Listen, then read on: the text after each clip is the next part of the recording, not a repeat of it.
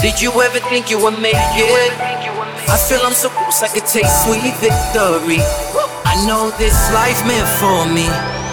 Yeah, why would you bet on Goliath when we got Bet David? Valuetainment, giving values contagious. This world of entrepreneurs, we get no value to haters. How they run, homie, look what I become. I'm the, I'm the one. Today I'm sitting down with probably one of the most infamous American greed stories. Matthew Cox, FBI's most wanted con artist, reveals loopholes in the system. Brace yourself. Matthew Cox, Matthew, thanks for coming out. Sure, no problem. So this is uh, you got a you got a crazy story here, man. What's what's the story with you learning how to go up against the banks and uh, you know make 11 and a half million dollars in two years, and some say 40 million, some say other numbers. So how did you even get into this business? Um, see, how did I get into the business? I was, I graduated USF with a degree in fine arts, which is essentially, you know, I don't want to say useless, but I couldn't make any real money uh, doing that. I have a learning disability. I, I, tried, I actually tried my hand at uh, being an insurance adjuster. Got my 220 uh, property casualty license in Florida. Uh, became an insurance adjuster, was laid off twice. Uh, that industry was not working for me. I had a girlfriend that had gotten a job working for a subprime lender, mm-hmm. and she said, you're, you're made for this. You've got to do this. You absolutely would be phenomenal at this. And uh, the nice thing was all the paperwork was done by the processor. So all I really had to do was get clients, bring them in, structure the deal, and most of the paperwork was processed by the uh, processor. So it worked really well like the first month, I think I, I closed like, I closed like, like a couple of loans. Next month was like four loans. Then it was six. Then it was eight. Then it was ten. Then they made me a branch manager. Uh, eventually, uh, within a year or so, I opened my own mortgage company. So you left them, and you I left you. them. Who were you with at first? Uh, it was Eagle Lending.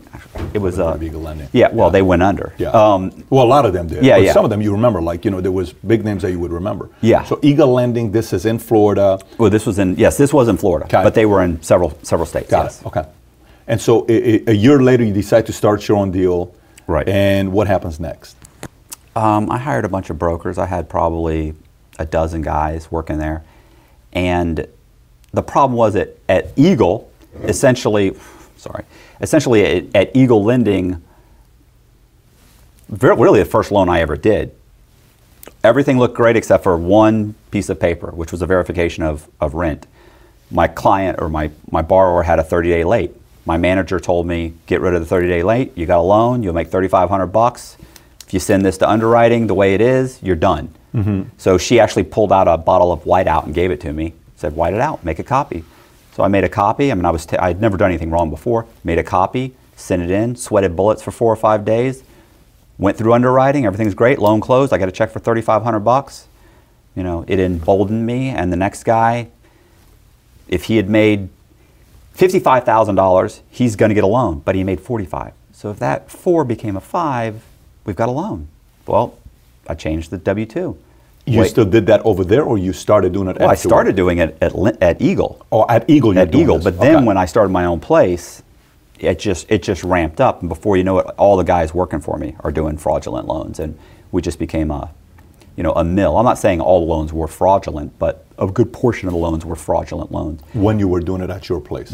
And Can I were, ask you a question about Eagle? Sure. When you were there, let me ask you this, because sometimes uh, in the world, I was in LA. And right. when I was in LA, I mean, countrywide, New Century, you remember, you remember these guys? Yeah, yeah. Guys are making full five hundred, six hundred thousand dollars per month is what they're making, and it's no income, no assets, creative financing. You know, don't worry about it.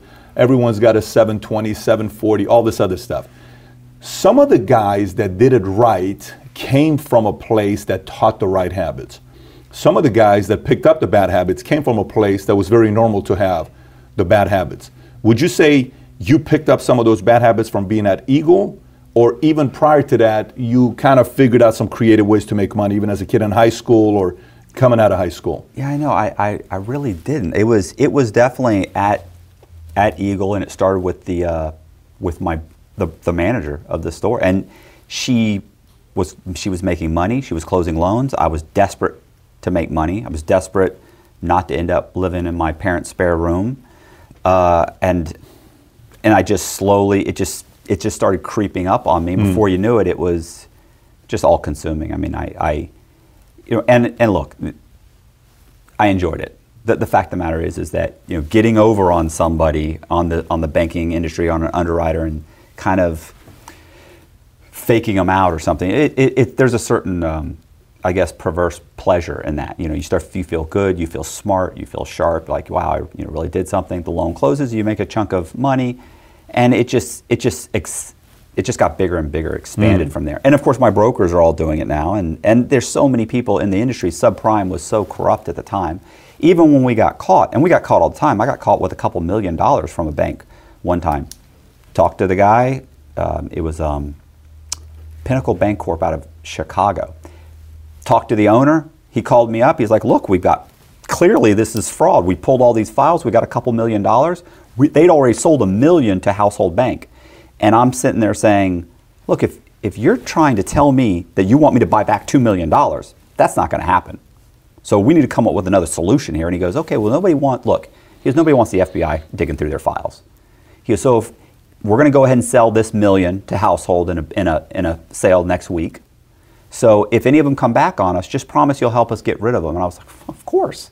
The likelihood that they were going to catch that fraud two months or three months later was it was very unlikely.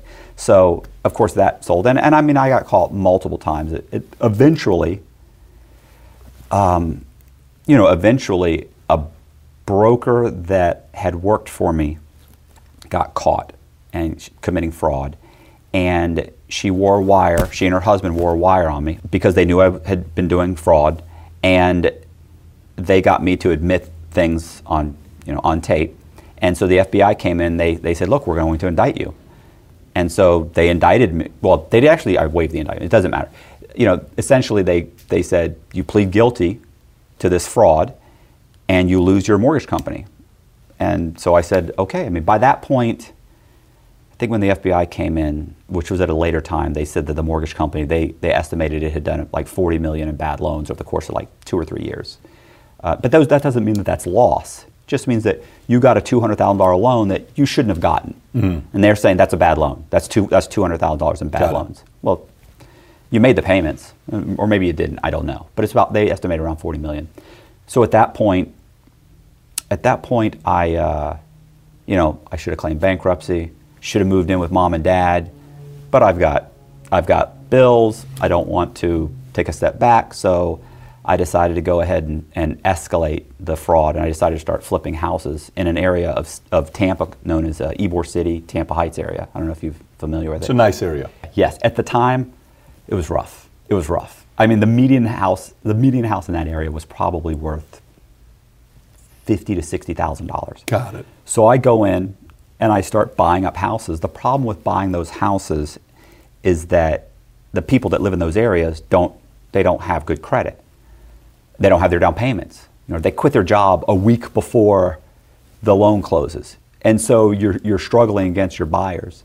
So what I decided was that if I could get around the buyer somehow to borrow the money against the houses, which which meant I had to start creating the buyers. So I started creating my own buyers mm. and uh, creating synthetic identities. And I figured out how to get Social Security to issue Social Security numbers to people that didn't exist. And uh, and That's they, pretty creative, right there. Yeah, it was. It was. It was. You know, I want to say it was difficult, but it was. It was really a lot of phone calls, and then it was just coming up with the documents, and it wasn't was complicated, but it wasn't. Once I got the system down, it wasn't that hard. It, Social Security will issue a Social Security number to a child under the age of 12, 12 months old, without the child being present. So all you have to do as the parent is show up with the birth certificate and the shot record.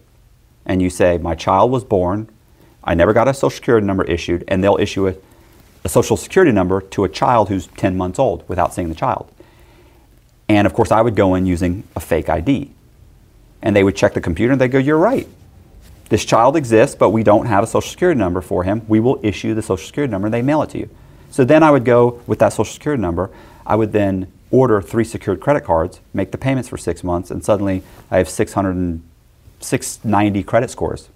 You know, 650, 710 credit scores. So I've got this perfect synthetic individual that can now buy my houses for 40 grand.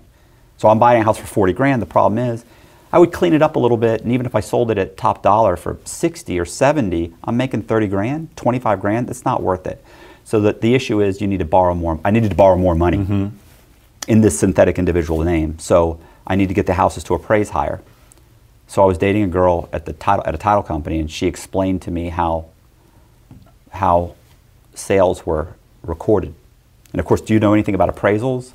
You probably know Which part? Well, uh, like to appraise a house. Yeah, of course I know what. Uh, yeah, Right. sure. You need an appraisal. Well, Yes. the way they gauge the value of the home is they look and they find three other comparable sales in the area Mm-hmm. within one mile with, that have sold within one year. And so what I did was I said, okay, well, if I'm trying to sell this house for 150,000, I can't get an appraisal unless I can find comparable sales. And she explained that, look, if you pay the extra doc stamps on the on the sale, those recordings will not go for. They won't record at 50. They'll record at 150 or 200. If you pay an extra $700, it it adds 100,000 to it. So now I'm buying houses for 50 and I'm recording the value at 150 or 200. And I'm doing it all over the place in the name of synthetic in- indi- individuals don't exist. And this was the dumbest part. Is that I'm naming these guys James Red, Brandon Green, Michael White, Lee Black. Reservoir Dogs. Yeah, Reservoir Dogs. Just, I mean, and I thought I was so clever. I, I really did. you know, you always think you're clever until the judge is looking at you going, you know, what, what are you doing? You just suddenly you realize, okay, that was a jackass move. My bad. But so I've got all these houses, and each guy's buying. He's buying five houses. We're recording the values for 150 to 200,000. The appraisers, the banks are. I'm ordering an, an appraisal from a bank. Countrywide's coming in and saying, their, their own appraisers coming out and they're, they're looking at it, they're going, yeah, it's worth 200,000. There's a comp two blocks away here, three blocks over here. They don't realize I own all those comps in various names. I'm creating the market. Can I go back on the title when you said you pay seven hundred dollars a little bit more? The comps are going to favor you.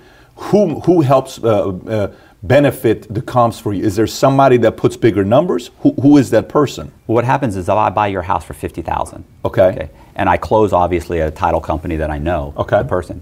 And then I either would say I want a tax I want a construction credit for $100,000 added to this $50,000 sale. So now they they would say, "Well, that would make the sale 150,000." Matt, it's going to cost you an extra $700 in, in taxes. And I would say, "That's fine. I'll pay the extra 700." Because it's 0.007 for every 100,000, 700 bucks. So okay, so it's nothing that the title rep is doing that's uh, They're doing- no. You just saying it's going to cost another hundred thousand dollars on construction loan, 0.7 percent, seven hundred bucks. It's a hundred fifty thousand dollar house, not a fifty thousand dollar house. Or even if I bought it from you for 50 and I explain to the title company, let me record it. I'll bring it down there and record it.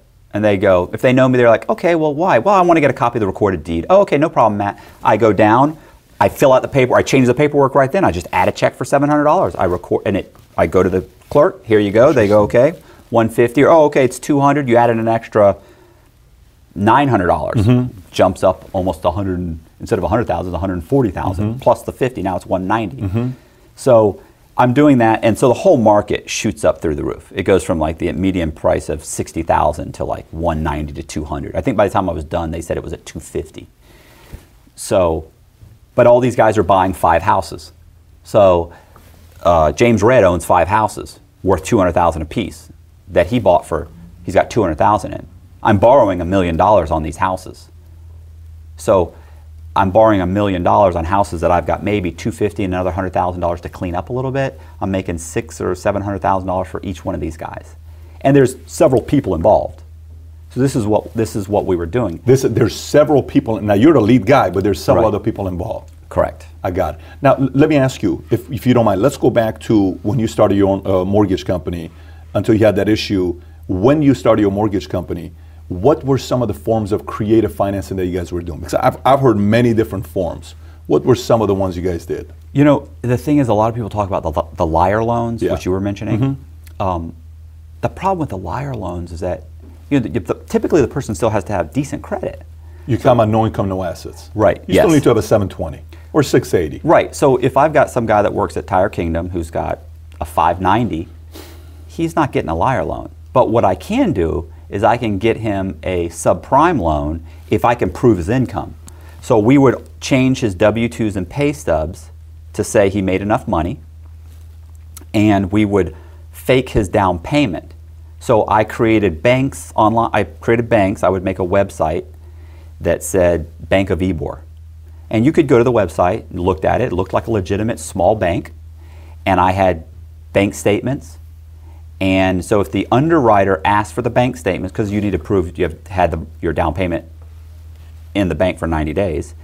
So this guy who works for Tire Kingdom, who has bad credit and has been at three different jobs in the last two years, we would either fix his credit, or, or I'm sorry, fix his W-2s so that he made enough money, or we would say he worked at a place where he didn't work, but we said he worked there for five years, and some friend of mine owned the business and would say that, and I'd come up with the W-2s and mm. pay stubs. got it. They would verify his employment.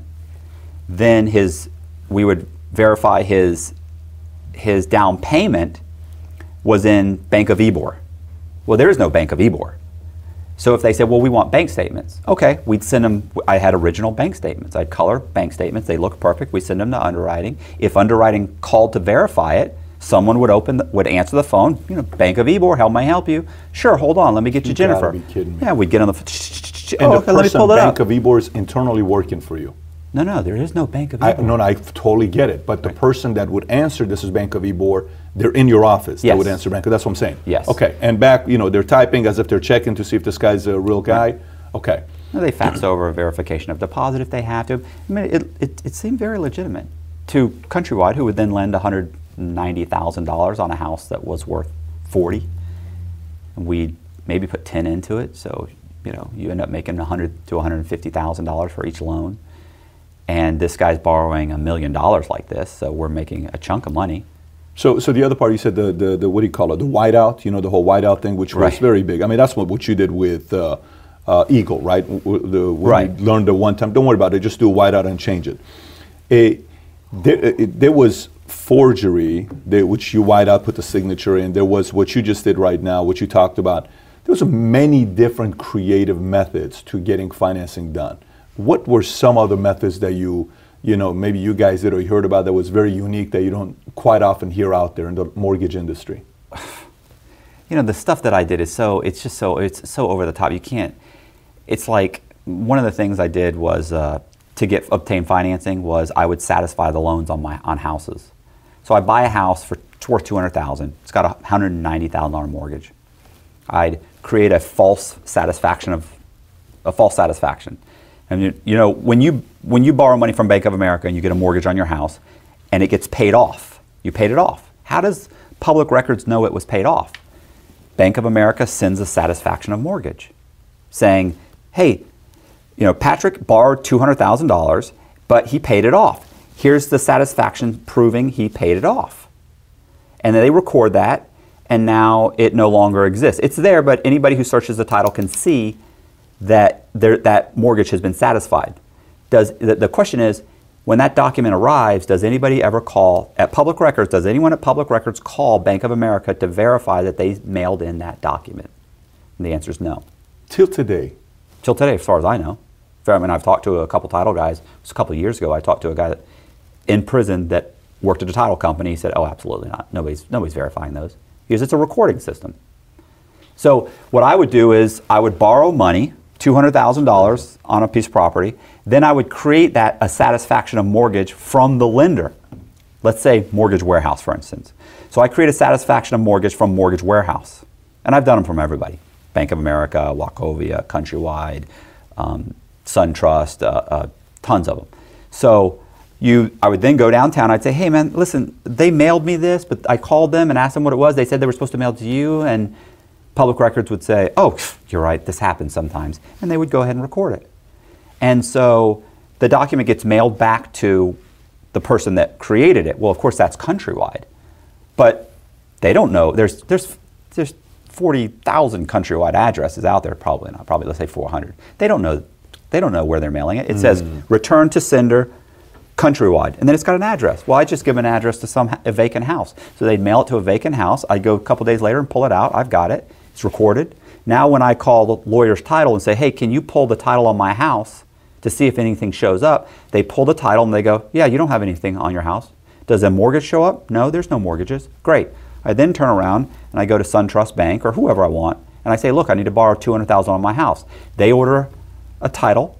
Their title comes back and says, nothing's uh, nothing's on no no title on your no no mortgage on your house. Great, I need to borrow two hundred thousand dollars. I go, sure, no problem. They pull my credit. They lend me the money. I borrow the money. I borrowed a million dollars, like five mortgages on my own personal residence, like a million dollars um, on a house that honestly wasn't worth two hundred thousand. Uh, borrowed. I borrowed one point. Was it? Was it nine hundred thousand? About nine hundred thousand on a house. Another one I borrowed four or five hundred thousand on, on a few different houses that were only worth me a hundred. Got three or four mortgages on them, just by satisfying the loan or by doing shotgunning, which is when you satisfy the loan on a house. So that I don't owe anything on this house. I probably do, but I satisfy the loan. So what I do is I turn around and I go to four different lenders or five different lenders, and I apply for loans at all the lenders at the same time. Mm-hmm. They all search the title for the house. There's nothing on the house. There's no mortgage showing up on the house, and they all lend me money. Well, they mail in their documents. So when they arrive, two arrive on Monday, one arrives on Tuesday, one arrives on Friday. All the clerk does is record record it. They scan it, shows up, they scan it, they show it. It doesn't matter if there's five different mortgages showing up. It's not illegal. The clerk isn't, it's not her responsibility to say, hey, this is odd, there's five mortgages on this house. The point is, is that every closing I go to, I walk away with a check for 150000 So now I've borrowed $600,000 on this house that's worth 150 or 200 and it's called shotgunning. So now I've got 600,000 I deposit in the bank, I pull out all the money within a month or two. I don't ever have to make a payment because I just take off because I probably did it in somebody else's name or some some fictitious person. I've done that when I was on the run. I did that over and over again. So it's easy four hundred thousand dollars you're making. Oh yeah, it's like a million. I did 1.3 million. Uh, I did 900,000 one time. I did 400,000. When I took off on the run, I, I, I had, I always say this, I had no money. I had about 80 grand. But to be on the run with 80 grand, that's nothing, the way I was spending money at the time. So I went straight to Atlanta. I got like $400,000. I rented a house, satisfied the loan, borrowed 400,000, pulled the money out of the bank, took off. But I didn't borrow it in my name, obviously. It was a fictitious. Now, this this, this is a pretty crazy stuff. I, I want to get a little bit deeper into it, but let's go back to the part where you're getting socials under the age of 12. You're going in, here's the ID, you give the fake ID, yes, we see it. Then they send you the social to an address that you're staying at. You use the social, you go get five credit cards, then you're building credit, you go to 68720, then you go get a house. The ID that you use to get the social, is that a fake ID that you're using? Initially it was that I was using fake IDs, but then it fairly quickly I realized it was easier just to get the DMV to issue me the driver's license. The real ID. The real ID. For the kid under 12 years old. Uh, under 12 under months 12 old. months old. Well, keep in mind when I create their their um, credit profile, I don't put the age of a 12 month old or a 10 month old kid. I put that he's a 34 or 33 year old Got it. man. Well, even if it shows up, even if it shows up in the credit profile when they pull it, fraud alert, social security number just issued issued within the last year. You know what happens? Hmm. You know how many times I've been there when somebody's pulled it and they've looked at it and they've gone, "That's weird. There's a fraud alert here." Really? What is it? And you trust me, if you're in a bank using a fake ID and the guy, the the loan officer says to you, "Huh, that's strange." That's not something you want to hear. I mean, it's taken everything in me not to just bolt out of the door. I'm already terrified. So I'm sitting there, and then you've got the loan officer going, "Huh, that's strange." And I go, oh, well, you know, what is it? And they're, they're like, well, it says fraud alert. And I'm like, really? And they're like, yeah. I'm like, huh, well, wh- why? And they go, well, it says that your social security number was issued within last year. Really? That is strange. And this is your social? Yeah. You've got my two years W-2s? They go, yeah, that is strange. Huh. And they go, well, and you've always used, absolutely. You've got my driver's license. They're like, yeah, okay, yeah, that is. That's weird. Okay, so anyway, they just keep right on going. I've never once had a loan turned down because How many times has this Uh, happened? That's happened a few times, two or three times. Two or three times this has happened. They could have done anything. They could have. They could have called. Uh, I think there's USCitizen.gov, which verifies your social date of birth and everything else. They, they could have done anything. They. They just went. Huh. I mean, I have so much documentation, and there are lots of fraud alerts that come up every time you alter your name in any way. It says fraud alert because it'll say Matt B. Cox, Matthew B. Cox, fraud alert, two different names Got it.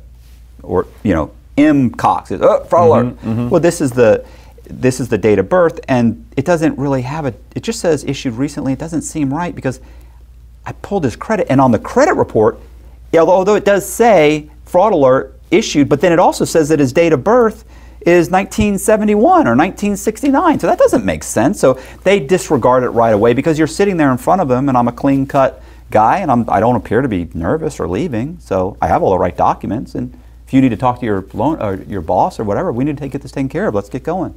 Yeah, I'm good, thanks. They just keep going. I've had that happen a bunch of times.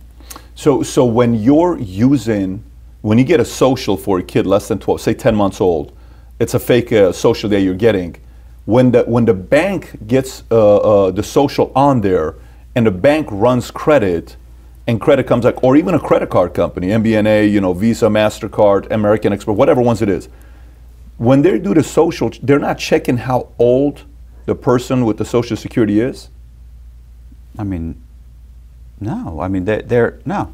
Wait, well, let me get this straight. So, so I can write out the application myself, and I can say same name, everything's the same as a social, right? And I use that 10-month-old kid social to get a credit card. But I can put age 34, but on here to get the social, he's 10 months.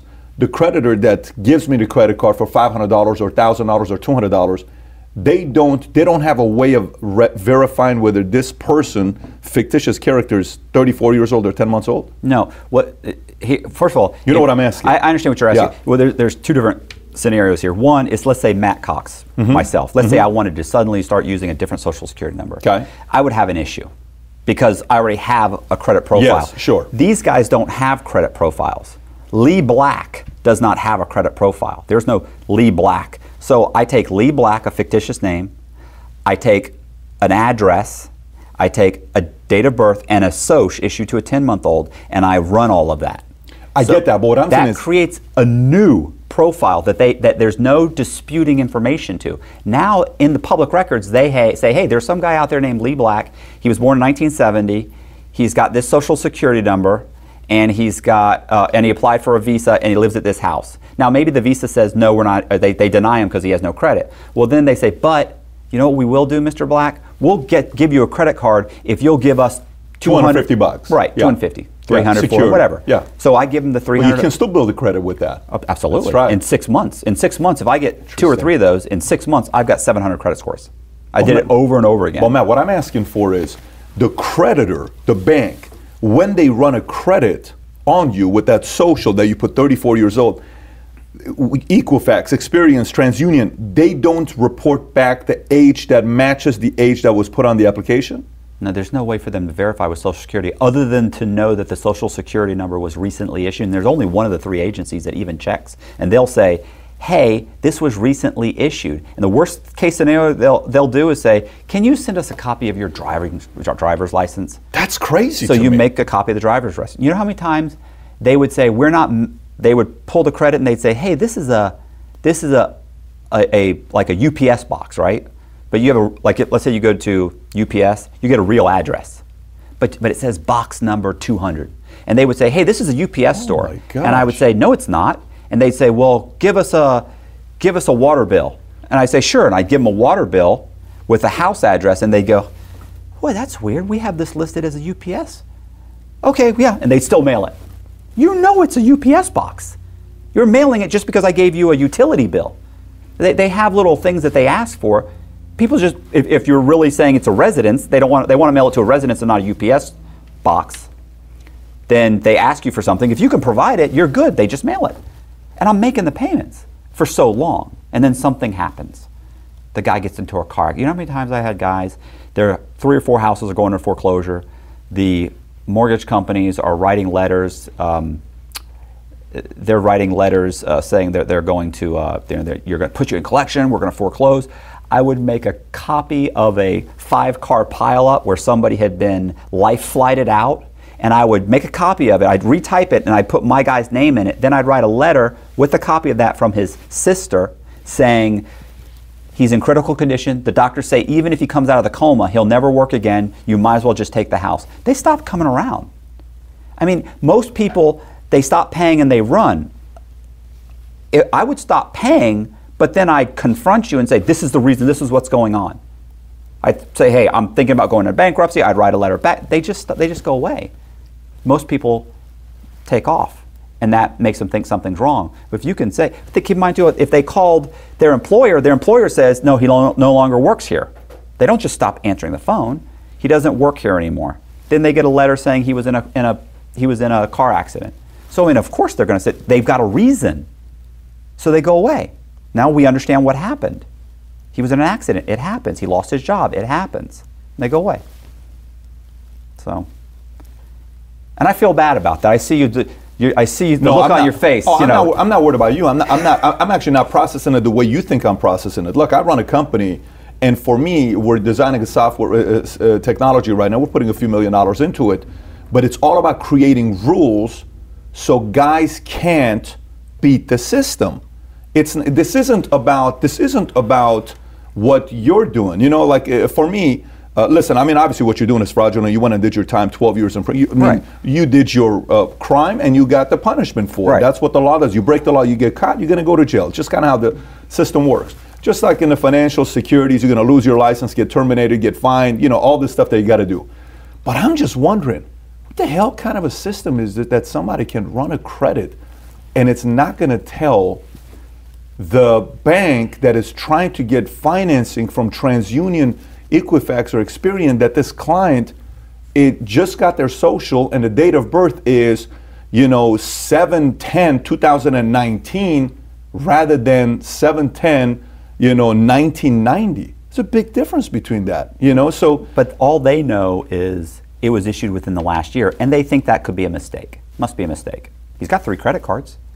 The person that thinks this must be a mistake, how much is that person getting paid? Is that a $35,000 a year person? Yeah. Okay, I got it. Yeah. And he and probably makes money based on loans.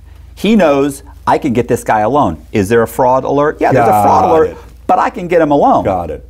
With if I just overlook that, so I'm going to overlook it because it doesn't make sense. So yeah, you know, uh, years ago, Best Buy went away from commissions. They stopped paying commissions on their sales guys uh, because uh, they weren't doing customer service. It was just kind of like a cutthroat, and customers are kind of feeling like uh, it's a little too competitive. Right. So they went to a different model. I think Nordstrom's did it this, did this as well. At one point, they wanted more to be, "Hi, man, how are you? How's everything?"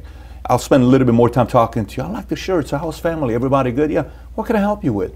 Yeah, let me see. Okay, I'll show you around. So they paid a little bit more salary, but no commissions because their motive was they don't want to be the cutthroat environment. Sometimes certain people you don't pay commissions to, like those types of guys that are positioned that way where they are willing to get the loan to go through. That's a guy that shouldn't be getting commission. It should be just you're doing your job is what you're doing, and your job is more to play defense than to play offense. So the comp structure for those guys, I don't think is set up properly. Okay, so now let's go back to where you are.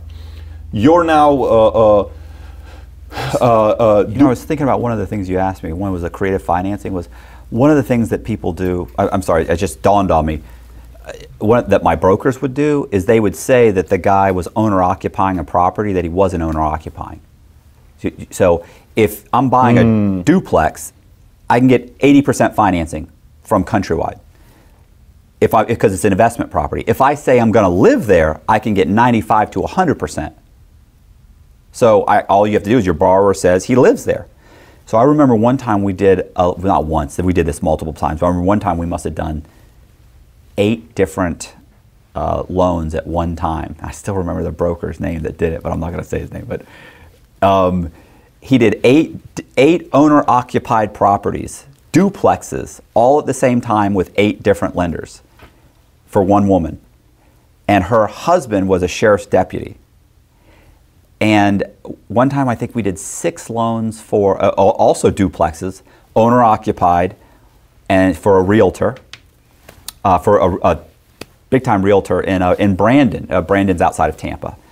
Um, we did that a lot.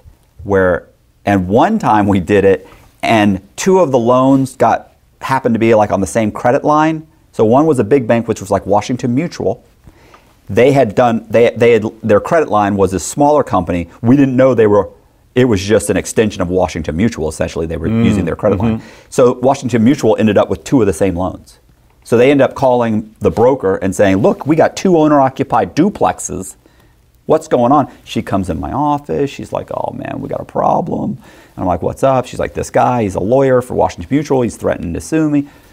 Put him on the phone. I get on the phone. We talk a little bit. He threatens to call the FBI. And, you know, I tell him, look, you don't want to call the FBI. Who knows who, was at your company that might have been doing something wrong? I don't know what this, this, what my broker's doing. Let's figure this out. So he lets us refinance it. They actually discounted they gave us a short pay, uh, uh, you know, you know, they, Short sale, short like sale, a- yeah, but short, you know, so we didn't have to pay them the whole ninety-five thousand. Sure, yeah, yeah. They drop it to like eighty something, because we couldn't get the same type of loan. They took a huge cut, and they paid my broker a commission to refinance the loans, and they sent her flowers when it was all said and done. It, it was, it was, I, uh, that's in the book. I remember it was so funny. I mean, it's not funny; it's horrible, but it was like shocking because he just had us over a barrel, but they didn't, you know. They just want to. They just want to pass. Just let's just get through this and move on. Let me ask you, rates being so low, when you were running and, and mortgage boom was crazy, were rates anywhere near where they are today? No. Nothing. No. No, no, they were they were still they were five, six, seven percent. Yeah. So so so and let me subprime was way higher. So subprime's even higher than that. subprime was way higher than that. Yeah, they're at least at least a couple uh, at least 200 basis points higher. So if it's the rate's five percent, it's seven or seven and a half Mm. yeah. or eight or nine. But I mean, what do I care? I'm only going to make a few payments. So for you, it's a complete different It's, world. it's- yeah. So how much you, how much of your sale was to a real customer? How much of it was just pure market manipulation and, and, and putting packages together? You mean when I was on the mortgage company? Yeah. Were you actually having a lot of uh, real loans coming in? Or Oh yeah, no? yeah, yeah, But it was, I'd say, let's say it's, let's say it's 50-50. Um, I mean, we had, we were, I was an FHA approved lender. You know, we were doing, we were doing conventional, FHA approved, VA approved. I mean, it, it, it was a, part of it was a legitimate company. But the fact is, if you had a pulse and you walked in my place, you're, if you walked in that door and you had a pulse, you're getting a loan. You're getting a loan. You're getting a if loan. you had a pulse. Unless you just, unless you decide not to. If you come in, I want this house. This is what I want. This is what I can. I'm going to get you that house. Got it. I'll do whatever I got to do. Got it. How much are you? How much is your legitimate income coming in at that time? Uh, I mean, I maybe 40, 50 percent. And what would that look like? Five hundred grand a year? Me? Yeah. Oh no, no, I'm not making that. This is Tampa, Florida. This is Got it. 15 years ago, Tampa, Two Florida. hundred grand a year. Yeah. Okay. 200, I got it. Yeah. 200 grand. So you have a good life. You're not making, because you said the loans are 50 grand, 100 grand, 150 grand. so you're not two- doing. There's not. There's not a. There are a couple. You know, 200,000, 250, 300,000, but there's not a lot. And are you getting correspondence at the back end, on the back end, or not at that time? Yeah, we're getting Three quarters yeah. of a point. Uh, we're getting a, a, a yield spread. Is it? They call it yield spread. It's it's like one or two points. You could get. Hey, listen. When I first started, you could get like two or three points. Yeah, I And then remember it got that. down to the Yeah. point where they they were like, this is just too much. They were doing one or two. They didn't need to do it, and they, they felt like they had to do it, and, and it was getting even more money coming in. Uh, uh, got it. Now, let me ask you would you consider yourself a better salesperson or more at a deal maker? What would you consider yourself? I mean, I, I think I'm a good salesperson, but I, I think, uh, like I had a, I wrote a story about a guy named uh, Vitali, and Vitali ran a, basically like a boiler room type situation, where it's just high pressure, lots of high pressure. You know, he, they, they push and push and push until you close, and that's not my style. My style is more, it's more value. It's more, this is why the product is a good product. This is why you need the product. This is, this is what it can do for you you know, and you need to make a choice. And if it's no, forget it, I'm not gonna, uh, I'm not interested. Okay, I totally understand that. I wish you the best of luck. I hope you do find the product that you want, and we move on. Maybe I call them back in a couple days. Maybe they call me back. Maybe it's it doesn't work out at all. But I'm not a high pressure guy. It's more like uh, you have to believe in your product, and you have to know the value of the product. That's that was more my sales technique. Keep in mind that in the mortgage company, it's it's this is what we're charging this is why we're charging it and if you think you can go to bank of america and get a 130% ltv loan that doesn't exist by all means go but they're going to throw you out you're coming right back here you know and, and of course they are coming right back and they when they walked in the door like i said 50% of them roughly already knew they had an issue they'd been somewhere else Got it. somebody directed them to me So were you more D paper or were you actually doing A and Bs as well? We were doing A and B. We were Okay. doing, you know, like I said, uh, FHA approved. We were doing conventional loans. We were doing. I wasn't doing those. Uh, we had certain brokers that enjoyed, that liked doing those. That Mm-hmm. literally, if I, you came in, and you had all of your docs, and you were this perfect 750 perfect documentation client, it was like, okay, call Susan. I'm not, this is not for me. I'm not interested in doing this loan. You're going to argue about the interest rate. You're going to argue about how much, uh, what my broker fee is. You're going to nitpick about, you know, the home inspection. You're, you're a problem. I'll take the guy from Tire Kingdom or Walmart mm. that knows he's been beat up. He's got some dings in his credit, and he thinks I'm Superman because he's thinking this guy can do anything. I've already been turned down by two banks. No way I'm getting the loan. Got it. That makes sense. What, what do you? Uh, so you were saying right now you're doing the script writing, you're doing all that other stuff. Can you right now work for somebody else or no? Can somebody hire you and start selling or no? Sure. Yeah, I can. I can work for someone. Absolutely. I've been offered jobs. I just can't. Like like I said, I can't move. I'm. I have to stay in Tampa. Um, you know, my my mom. She's like, listen. She's 90 years old. She's in a home. Uh, I have lunch with her. I have breakfast with her four days a week. I typically have dinner once or twice a week. Uh, I don't live very far from her, uh, and like I said, I mean, it's I, I just can't. I, I, was offered a job in Seattle. I've been offered jobs or in Los Angeles. Uh, I got a buddy that is in. He was in Atlanta when he offered me the job, but now he's offered me a job in uh, Nashville. I, I can't go, you know. So I, I mean, I have to stay in Tampa because of my mom. Because your know? mom. Yeah, she, like I said a minute ago, he, she, she came. I mean, this is a woman that came to see me every two weeks the entire time I was down through breast cancer, through um, a stroke. Uh, my brother would say, Mom, you're sick. Maybe you shouldn't go this week. And she would say, Well, I, am sick, but we're going. And he'd say, Well, you know, you get so tired. She goes, Well, then I'll sleep in the car. We're, we're going. So, you know, I you know, like I said, I've been enough of a shit of a son that the least I can do is hang out, you know, as long as I can, as long as necessary. So, you know, moving's not an option. I, if I, I have to live in someone's spare room, I got to drive a piece of shit Jeep, well, then that's what's got to happen. Then I'm, I'm hanging out as long as I can. And in the meantime, I write synopses, I write books. That's, that's what I'm doing to get by. So it, you know, it's, it's an issue, but you know, I'm making it work. Mom passes zero judgment to you. No. Oh, she she loves me. She she. yeah, she's she's uh, she's good. Yeah, she's she's good. How how was she when you were growing up? How was your relationship with her? I know you were saying your dad, you know, three months is good, then he goes on two weeks. Yeah. And and then he goes back to being normal again. How was she when you were growing up? Oh, I mean, she was uh, she's a rock. You know, everybody thinks their mom's a saint. You know, but she. Uh, yeah, she was she she was the glue that held our, our entire family together. When she's talking to you, she's telling you, "Hey, you know, Matthew." Uh, is, he, is she telling you, hey, be good, please don't go back and do it again? Or no, it's just relationship, conversations, life, nothing Oh, when I that. visit her now? Yeah, yeah. Um, just curious, like. She, uh, I'm, you know, she's, um, you know, it's, it's always, uh, you know, you know, she's, you know, you always hear about the Jewish mother, right? You know, but the, the Catholic mother's just as bad. You know, it's the, oh, you don't have any, you don't have any collared shirts. I'm like, no, mom, I have collared shirts. You don't wear them. I'll wear a collared shirt next time. You know, she's like, you know, oh, so you're not shaving anymore? We're growing a beard. Is that what you're doing? And I'm, no, I'm shaving. I'll, you, well, next time. So next time you'll be shaved. Yes, ma'am. I will be shaved next time. I mean, like that. It's constantly. What are you doing for work? Oh, you're you're painting.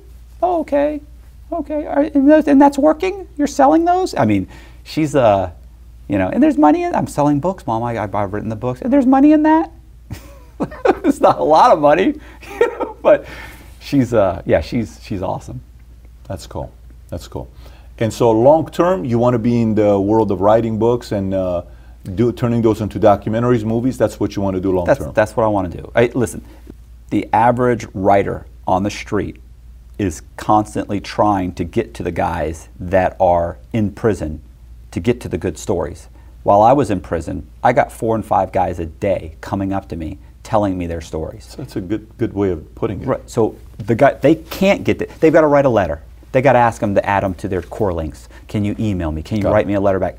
My guy just has to meet me in the library, tell me a story. And so every day I'm hearing stories, and I'm like, look, you got a drug story.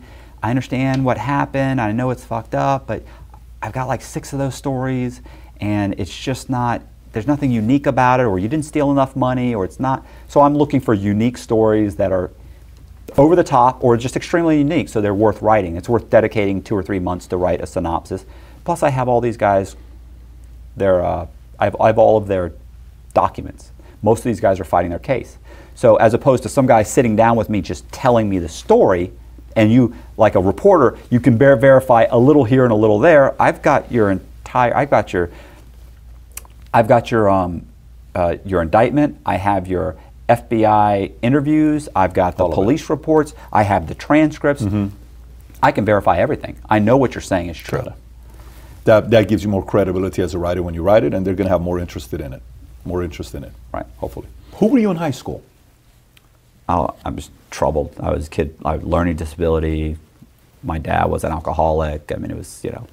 But were you were you selling weed? Were you were you the guy? I've were you in the I've gangs? never- were you not, never were you in a trouble. 4.0 GPA guy? Were you you no, I know? was I was, uh, C, I was getting C's in high. I went to a school with about 25 kids in it for Private. kids private kids with learning disabilities, and uh, I end up graduating there barely. I mean, with C's.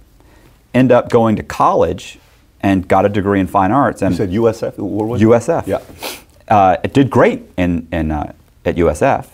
But, you know, well, like I said, when I graduated, I just, there wasn't much I could do in the business world. But who were you? Like, uh, meaning, did, did you have a temper? Were you not good with authority?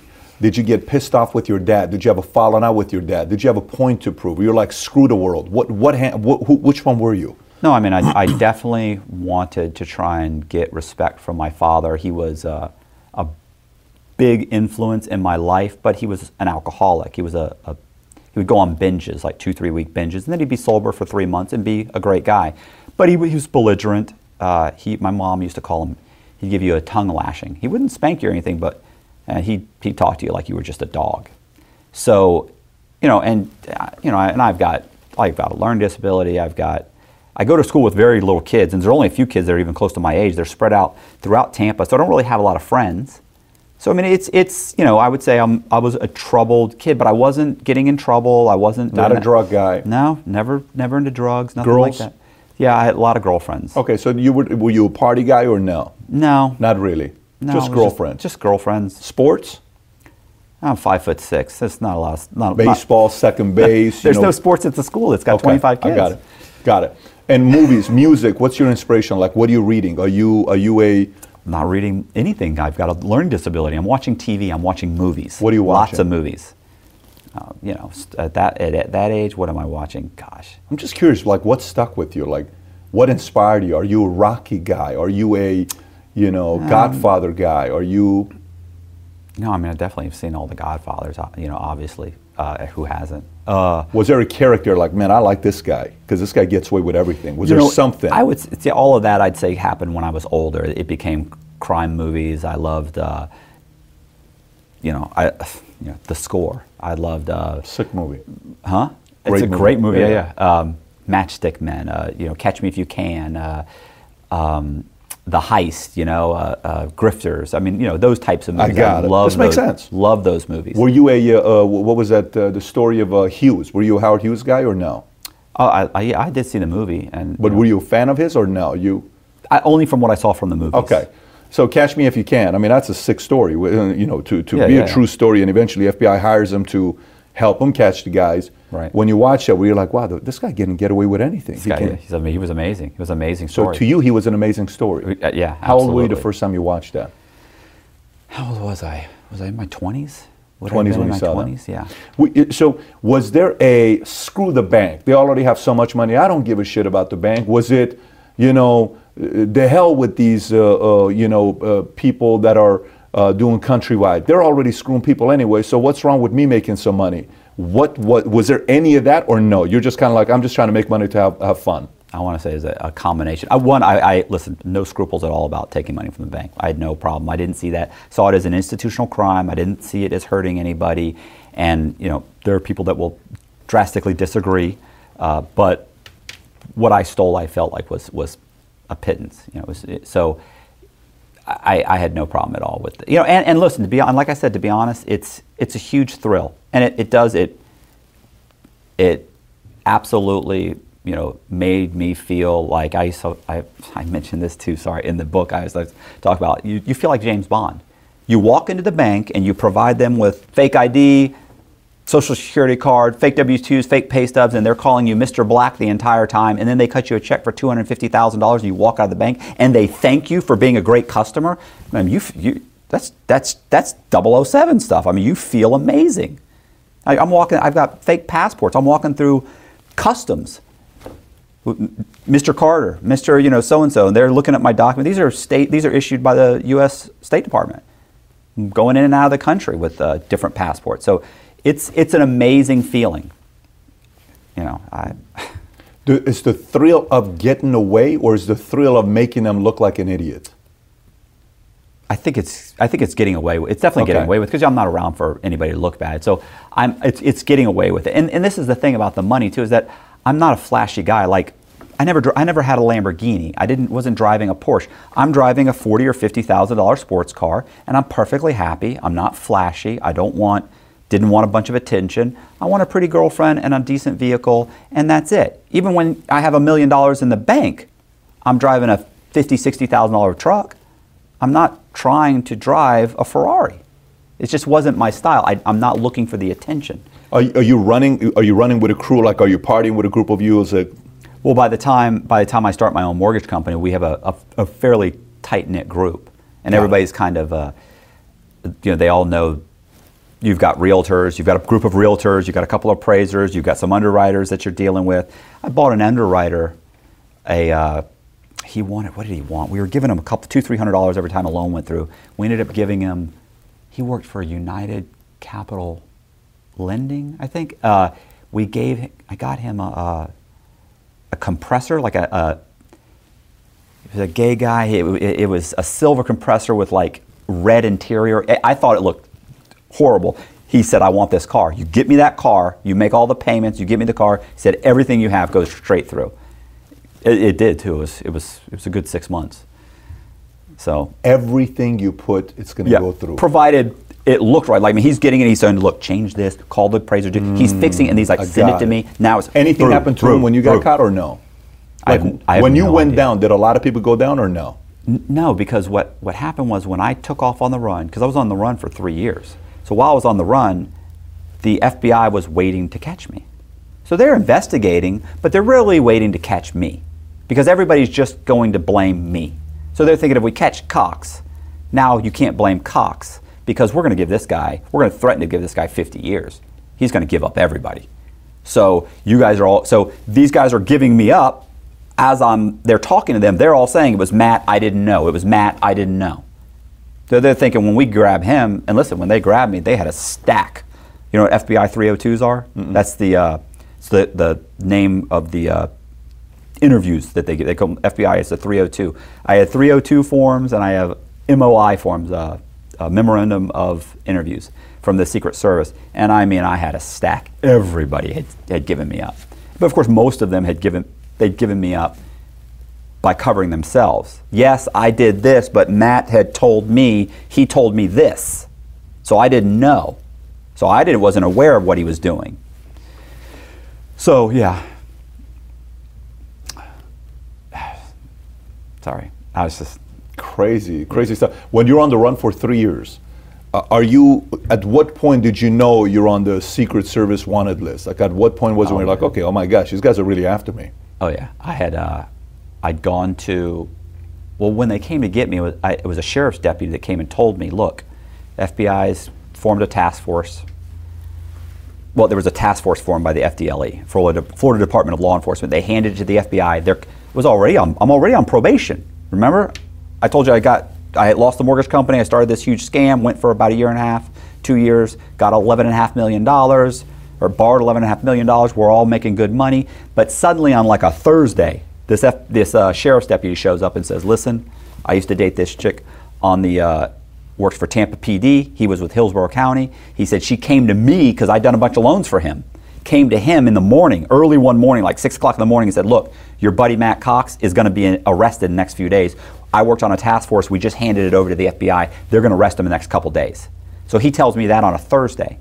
So I have literally an hour left in the day and the whole next day to get out as much cash as I can because I'm thinking I'm leaving.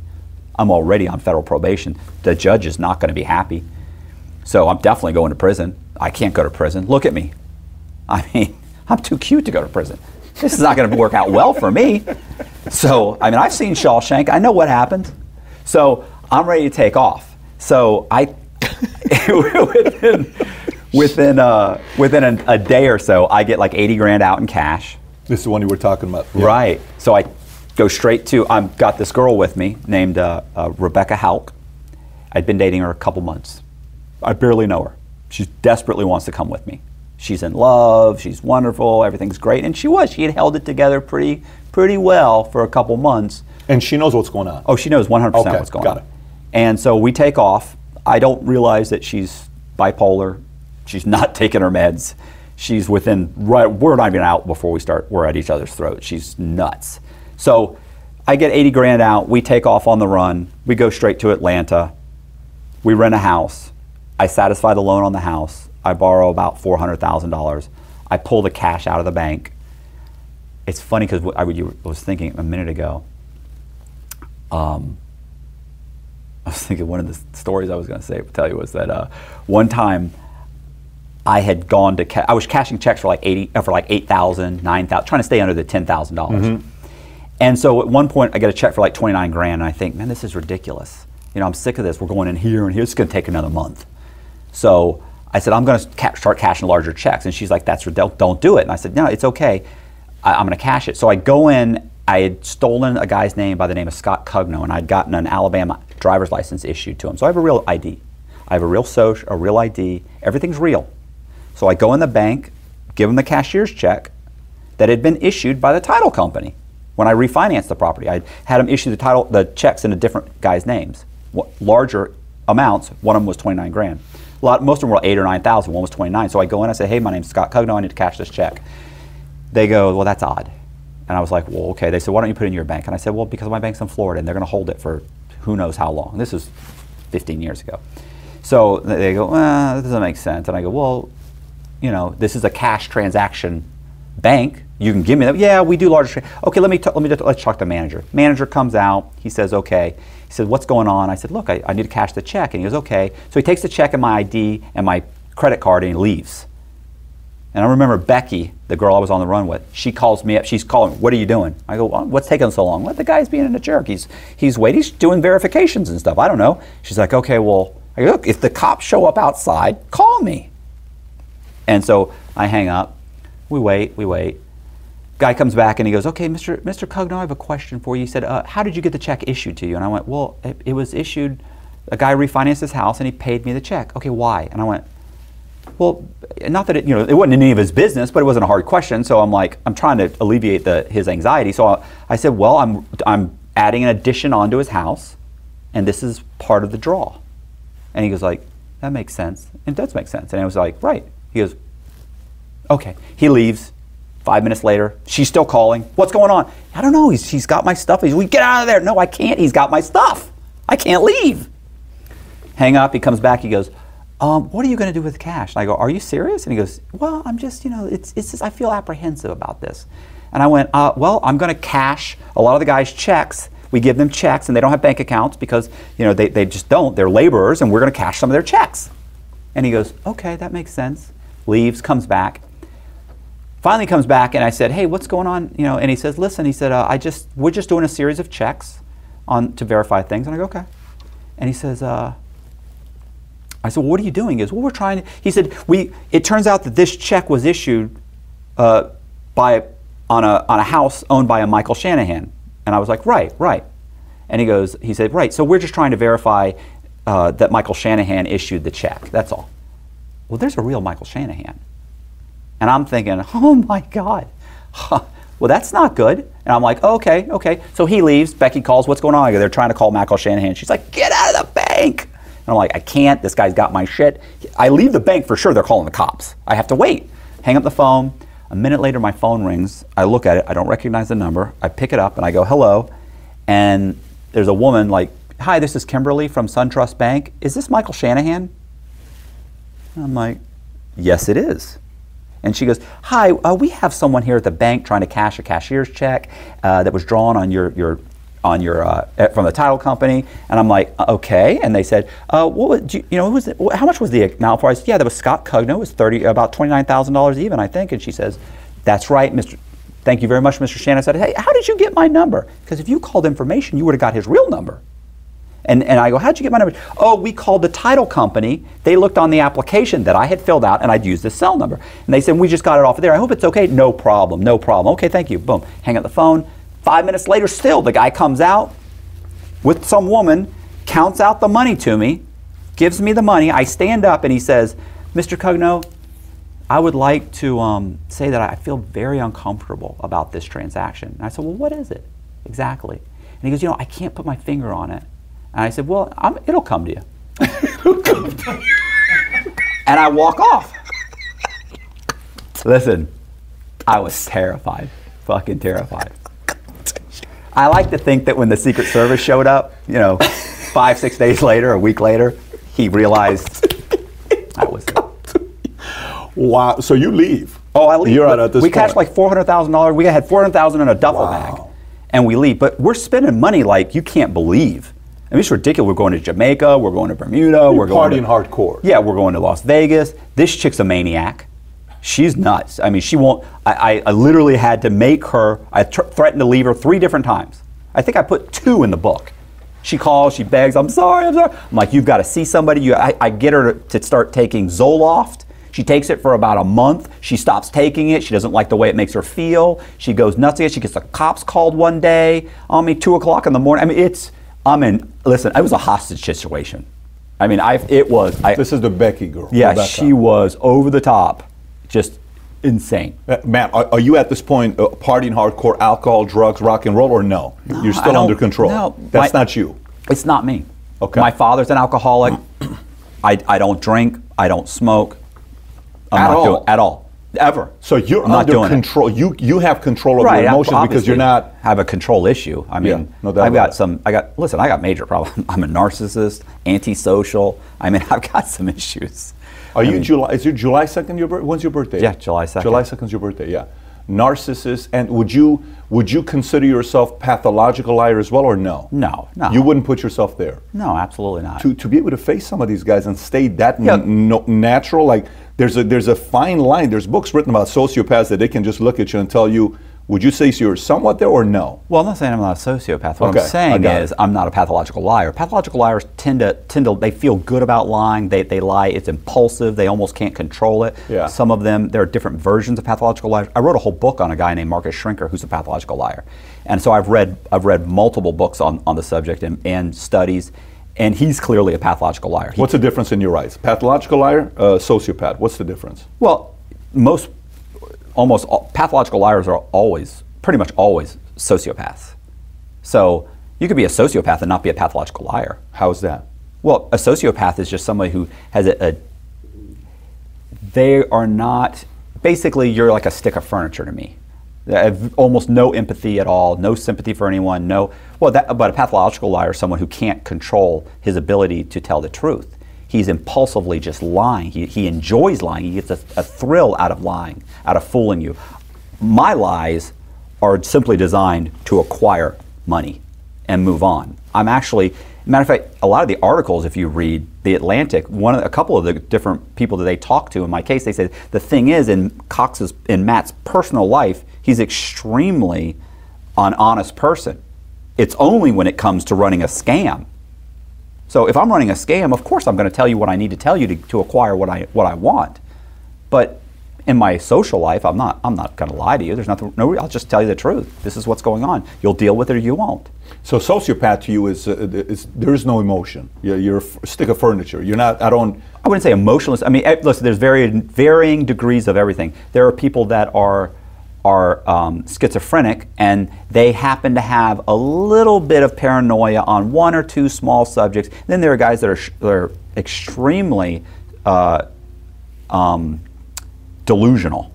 They just see things that aren't there. They hear things that they, they believe things that are just outrageous. You know, so there's always varying degrees. From the moment you came in, you looked paranoid. From the moment you stepped We- in, you were paranoid. Oh, wait, I because you, keep in mind how this all occurred. I literally got a couple emails, and I had seen the program, and I'd seen the Sam, uh, Sammy the Bull, and I'd seen um, the other one, uh, a part of another one. I watched the whole the whole thing, uh, which we talked about. The guy with the um, um, Michael Franzese. Yes. Yes. Yeah. Gr- which was great. He was great. Um, and so it happened very quickly, and it was like, okay, there was. Next thing you know, I'm walking in. I mean, I, I Did got you think like I'm CIA or the FBI? No, or of course not But you were paranoid. paranoid though when you came in a little bit. because I didn't. I, I thought at some point we would, somebody would say, "Hey, talk, you know, ask me some questions." You know, it, that like Pre. Yeah, of course. Oh, I, I thought there would be some it. kind of a setup. Instead, I didn't. I'm walking here. I'm still waiting. Like, okay, well, at some point they're going to sit me down and say, okay, well, here's what we're, here's what we know. Here's what we're going to fill in. Here's what. Instead, I walk in and, and it's and it's like, sit down. I know everything about you. Are you serious? and then and then Hawk is over here to your right. got yeah, the intimidation thing is you know, I mean, it's a little shocking. Wow. Okay. My question would be Do you think today are we set up in a way where a Matthew Cox of 2020, March 2020, can be prevented from happening? Or a Matthew Cox of today can still do what you did in 2006? No, I think it's funny because I I, I did a another podcast. I did a podcast, and the guy and the, the comments are outrageous. But a lot of the comments are, "Oh, this could never happen. This could no it." Nothing's changed. You know, there, there haven't been. Not like there's all these. Public records is still recording. Listen, in New York, they have a huge rash where people are simply just they're finding people's properties that have no mortgage on them at all, and they're transferring the deeds to people to to them. They're like they're doing a, a, a quit claim deed to somebody that like a buddy of theirs, and then they're selling the property out from somebody because it happens to be some abandoned house that's in decent shape. They'll get access to the house, they'll get an appraisal, and they'll sell it. I'm going to transfer the house from this person to you, record it. Nobody's contacting the original owner. Nobody's con. It's a recording system. So you know that those things are still happening satisfying loans that still happens in the way that i did it the combination of of the way the combination of of scams that i i used was unique so every time i did it they very quickly zo- uh, zoomed in you know or connected it with me So, which ones can't be done today? I don't know that any of them couldn't be done. Uh, other than the fact that borrowing the money is more difficult, but it's not impossible. The only difference is most of these loans now, instead of changing a W 2, typically they're having you sign what's called an 8821 form, and they're sending it off to the IRS to verify your employment. So they're saying, You said you made $75,000 last year, you didn't. That's a lie. They're doing that now? There's a lot of uh, most most mortgage companies. How much does that are doing- cost to the bank to do it? It's, it's almost free. oh, it's free. Yeah, they so, send it to the so IRS. why wouldn't all of them do it? it- it's it's more paperwork and, and it's and think if you're mailing off if if you're mailing off ten thousand and one's coming back bad, is it really worth it? I mean, most of these people, even the bad loans, a lot of them just pay. Yeah, but I give you an idea on the insurance side. On the insurance side, there's something called uh, uh, Nexus, right? So uh, uh, uh, where they check what medication. Like I can check if you say I'm not on any medication, and I'm the insurance company underwriting you, right? Right. I can go through a testing center that the, uh, a, a uh, you know reporting place that can send me an email back and say no. Uh, Matthew takes Zoloft. He's on uh, uh, you know uh, uh, Prozac, and he takes this, this. He takes blood thinner.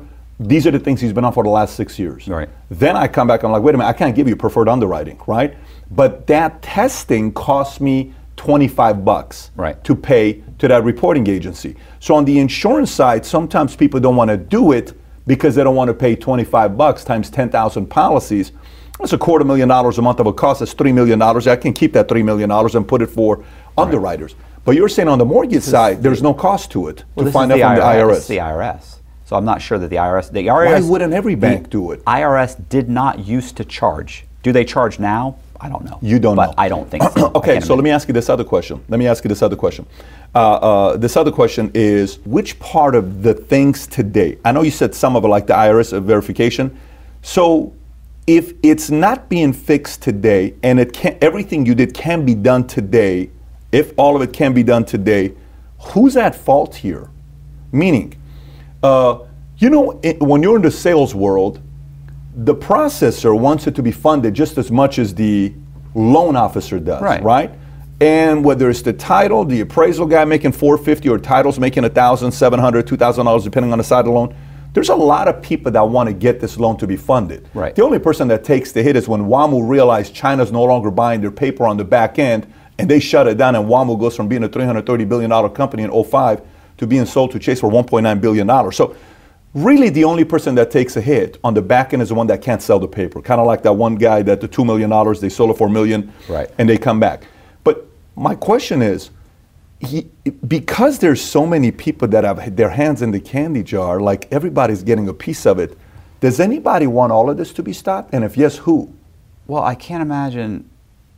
First of all, I mean, fraud just. They, they love to throw like the numbers. It's three billion dollars or trillion dollars. Yeah. Okay, yeah, but overall, it's it's it's very little. It's the percentages. It's not even like one percent is fraud. I mean, it's it's so minor that that why would you spend all of this money when the actuaries have already accounted for a certain amount of fraud? So if we know there's going to be a certain amount of fraud, we account for it. What is the real incentive to try and fix it? It's a marketing loss, the way they would look at it. Right. Form of a marketing loss. Right. What's Yeah. what's the big deal? We're good. We're good. It's really not hurting us. We can bitch and complain, but the truth is, it's really not damaging. And it's more. It's more. Tr- I think it's more trouble to put up all these, all these things. Regulations and regula- o- overregulated. Right now, a lot of these I- individual people are going to get hurt. The people that actually need the loans aren't going to be able to get the loans because we're trying to stop all this fraud. But the truth is, the fraud really isn't harming us as much as it, it is, as much as people think. So flip the coin. FBI hires you, okay? And they say, come on in. We want you to help us out. We want you to catch the modern day Matthew Cox. Would you know exactly how to catch all of them? Would there be trends that you can But, th- but there's not. By the time I'm, by the time I've done what I, I'm doing, by the time I've done my scam, I'm, I'm already gone. How do you detect that scam? Be, unless you want to revamp the Most entire. of these guys are greedy, though. It's tough to kind of leave and be gone, right? That's the biggest temptation of a scam artist because he can't. It's always the next hit is the last hit, like the movie Carlitos Way, right? Where he's like, "Well, you know, babe, this is the last one I'm doing, and then we're going to go and live over there." Even I, even, listen, even I have, even I have the same thing. You, I was on the, I was on the run three years. Dateline was coming out. Mm-hmm. I just been in Fortune magazine had just done a piece on me, so I was in Bloomberg Business Week, did two pieces. Fortune magazine, there were 30 some odd articles in the St. Pete Times. Chicago Tribune did. And that's the whole time I'm on the run. So I know it's coming down, and I know that Dateline was about to come out, and I'm ready to go. I'm leaving, and I'm thinking I'm just going to pull out two or three million dollars, and I'm leaving, and I don't make it to that. Let's say I had gotten. I like to think that would have been it. You think so? I like to think so, but you know what? Let's let's face it. Almost every time I did something, that was it, because you're greedy Yeah. or you're overconfident. Look, look, I'll tell you tell you one time. One time I go to, I'm on the run. I was on the Secret Service's most wanted list, by the way, at this point. What year is this? 06 or 05? Oh, this is 0, 04? Okay. No, no, no. This is this is 05. I'm going to say this is 05. peak of the mortgage industry. Right. 0405. right. I had gone to Las Vegas with Becky. Okay. we at this point i'm surveying homeless people to get their information so i've come up with a survey form that says we're surveying homeless people to get uh, to determine where, where we're going to place our next homeless facility i work for the salvation army i've got a little badge i know it's horrible i feel bad so stop judging me so um, Creative, creative. They have no. oh, They have no idea. They're get for twenty bucks. They're filling out the form. I order all your all your stuff. I got your high school transcripts. I got everything. I then go in the DMV. I get a driver's license. I'm driving. I buy a car in your name. I don't even need the. You know. I then. Oh, of course. I go to Social Security. I get a Social Security issued. So I've got clean Social Security. I got credit. I got a, a house. I got whatever I want in your name. You're some guy that lives under a bridge in Las Vegas. Now I'm in South Carolina. I remember the guy. This is funny because I would the guy in the guy had gotten in uh, Las Vegas. I meet him while I'm doing the survey. I ask about uh, does he have any uh, yeah, criminal record. He says he's got several arrests for prostitution, but they were misdemeanors. I said okay. He's a I realize I go so you're a male prostitute. He's like yeah. I was like oh okay, whatever. So I take the thing. I go to South Carolina. I go to DMV. I get a driver's license in his name. I then go buy two houses. I then, after I buy those houses, I satisfy the loan in his name, satisfy the loan in both those houses. I then go to multiple mortgage companies and I borrow money on the houses. One of them I borrow like three, four hundred thousand. The next one I borrow like close to a million dollars on the house. Their house is only worth two hundred thousand. I go in the bank, I'm cashing checks. I'm pulling out four, five, six hundred thousand dollars over the course of a few weeks. Becky, by the way, the whole time, every time I would go into a bank, this didn't not all the time, but a lot of times, she would say, What happens if you get arrested? And I would say, If I get arrested, they'll be arresting me as the guy's name was Gary Sullivan. They'll be arresting me as Gary Sullivan, The male prostitute. the male prostitute. Yeah. They will not run my prints right away because my identity is not in question. Back then, they didn't have the scanners.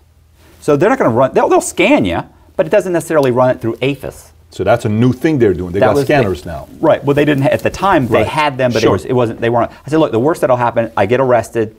It'll be a minor charge. Get me a lawyer. Get me out on, on bail. We'll take off. She goes, okay. So I go in the bank one day. I go into a Wachovia. I'm waiting to get check, cash a check for like six grand, and um, I cashed, pulled out 50,000, 60,000 out of that account. I had like eight accounts. Well, next thing I know, bam, a cop walks up. They grab me from behind. They arrest me. They walk me in the back. I'm done. That's it. I already know I'm on Social Secret Service's most wanted list. This is it. They take me in the back. They sit me down. All the customers are looking at me. Guy says, Mr. Sullivan, we're waiting for the detective to show up. I'm thinking detective, okay, that's like FBI or something, I guess. He's coming. Well, then this cop comes in and uh, he says, Hey, I'm with the Richmond County uh, Sheriff's Department. Uh, we understand, you know, we, Wachovia's fraud department called us. They said you're running some kind of a scam. You're pulling out cash. I go, Are you serious? He goes, You know, I said, Look, man, am I under arrest? He's like, No. I said, Well, I feel like I'm under arrest. And I show him my, my cuffs and he goes, Oh, take those off him. Takes them off me. They call the Wachovia head of security. He's on the phone. He says, Okay, now what's going on? He's borrowed how many loans? He, goes, he said, You got three loans on the house. I actually had like six. They only caught three. And I said, Oh, okay. I said, Yeah, yeah, is that illegal? And the guy goes, You know, I'm not really sure. I remember right then thinking, I'm walking out of here. I just got to convince this guy I haven't done anything wrong. Wachovia is telling him I've done something wrong. But if I can get out of here. So I start arguing with him. This guy's saying he's got all first mortgages. I'm saying they're not all first mortgages. Wachovia is a first mortgage because they know they lent me a first mortgage. I said, and he goes, who are the other ones? And he, I go, and he goes, oh, SunTrust and so and so. Right, SunTrust is a credit line. The other one is a, a second mortgage. That's the three. And he's like, well, why did you? He wants to know why you brought him, t- took out all that money, half a million dollars on a two hundred thousand dollar house. I said, bro, I don't know how it works. I work for a labor company. I give him my business card. I said, all I know is I came here. The woman, I told her I needed half a million dollars. The loan officer said I can get you this much. I got a friend over here. She can get you this much, this much. It sounds to me like they got a problem at the bank. I don't know anything about it. He says, okay, okay. And the guy's screaming, it's a shotgunning scam. He's, you don't understand. He's doing this, he's doing that. He's like, and I'm saying, man, I wouldn't know how to do this. I don't know what he's talking about. And he says, yeah, I don't, this guy is, he works for a labor company. He doesn't, and he's like, well, why are you pulling out all this cash? And I go, well, I'm cashing guys' checks. I mean, I got a bunch of Mexican guys that doing roofs and they don't take checks or I give them a check and I cash a check. I mean, is that illegal? No, that's not illegal. Okay. So then he says, uh, his ID, his ID starts with zero, zero, zero. And he goes, no, it's a real ID. It was a real ID. He goes, it's a real ID. Our, this guy was in California, Wachovia. He goes, no, our IDs start with zero, zero, zero. And he said, uh, he said, trust me, I've run him through NCIC. It's him. This is Gary Sullivan. Sullivan. And I go, oh, now I'm not Gary Sullivan. I go, come on, bro, what are we doing here, man? What are we doing? He goes, I know, I know, Gary, it's okay. He, and he says, uh, okay, so he talks to the guy. They, this guy literally is arguing with him. He eventually says, okay, I'm going to take him downtown, have him fill out a police report. I'm waiting for the district attorney to call me back. I don't even know what to charge him with, if I can charge him with anything. I think you need to talk to your loan officer. Hangs up the phone. I then get up. When I get up, the two sheriff deputies are there. And he- says, Do you have a driver's license? And I, he said, This is an ID. And I said, Yeah, I have a driver's license. I said, But it's in Nevada. I don't know if Gary Sullivan, he's a homeless guy. He's blowing guys for 20 bucks a pop on the park bench. I don't know if he's got a, a driver's license. One of the cops says, I'll check. He goes out to his car. He comes back and he goes, He does have a driver's license. And he goes, Okay, it's cool. And he goes, Yeah. He goes, Well, it says he's five foot 10. And they look at me and I go, Well, with a good pair of shoes. And they all go, ha ha ha. And so at the same time, he says, I remember he had said something about, that's right, you're from Nevada. And all the cops look at me and they look at each other and they kind of grin. And I realize he said he ran me through NCIC. He thinks I've been arrested in Nevada for prostitution. And I thought, oh, fuck. This house was just ridiculous. So they gave me my ID. I follow him to the police station.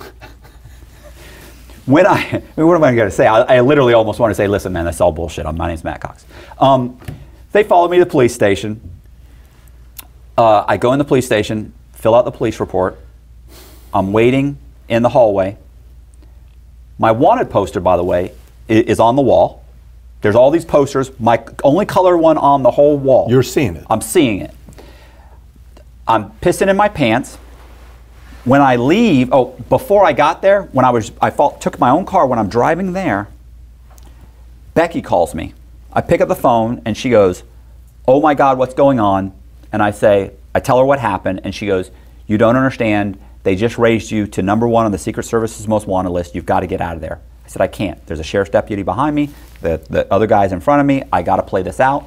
And I say, "The worst that'll happen is I get arrested." You get me out on bond. She goes, I'm not getting you out on bond. I'm not getting you a lawyer. She had like 600,000 in cash. Of your money? My money. She was now living in Houston. And I'm like, what Are you still fuck? together or no? Well, we're not together. We're, we're, we're still team, a, team, a team, but we're not With together. benefits. yeah. Okay. She, we hate each other. So I go into the police station, fill out the report. Guy walks me out. I get in my car. I leave. I go straight to two more banks and get out more money until another person recognizes me, goes to make a phone call, I jump in my car and I leave. So um, that was like, that was insane. And what's funny about that, so I remember like a week later, it comes out in the uh, St. Petersburg Times comes out and says, you know, fugitive caught in South Carolina, released by authorities. And it was a big article about how they grabbed me, they brought me downtown, I talked my way out of it. They always mention that, like, on American Greed, they always mention it. Um, uh, what did Playboy write about you in, in 06? Oh God, it was it, that was a short. That was probably a couple thousand words. Um, what they write? They just it was they really blew. They made it sound like I was this. Uh, you know, like the what was it? The uh, most ingenious, you know, prolific mortgage fraud con artist of all times, and yeah, it says some great some great sound bites. Uh, you know, the big thing they always latch on to is one of the things you were asking about, like how flawed is the system, let's say.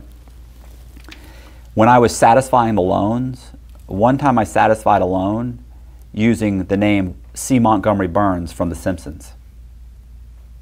So this is so so C. Montgomery Bones or Burns satisfied the loan to like Federal Savings and Loan Bank, and I thought, remember thinking it was cute and it was funny, limited. The judge had no sense of humor. Though. He found it, did not find it well, funny at all. You said earlier you don't like to make people look stupid, but you like to make people look stupid yeah. a little bit. Like to say, like, look how dumb you are that you're allowing me to finance loans on Reservoir Dogs by Quentin Tarantino. You idiot! It's a great movie. It is a great movie. I, I have a story with that. My uh, sister's getting married to my uh, brother-in-law, Siamak.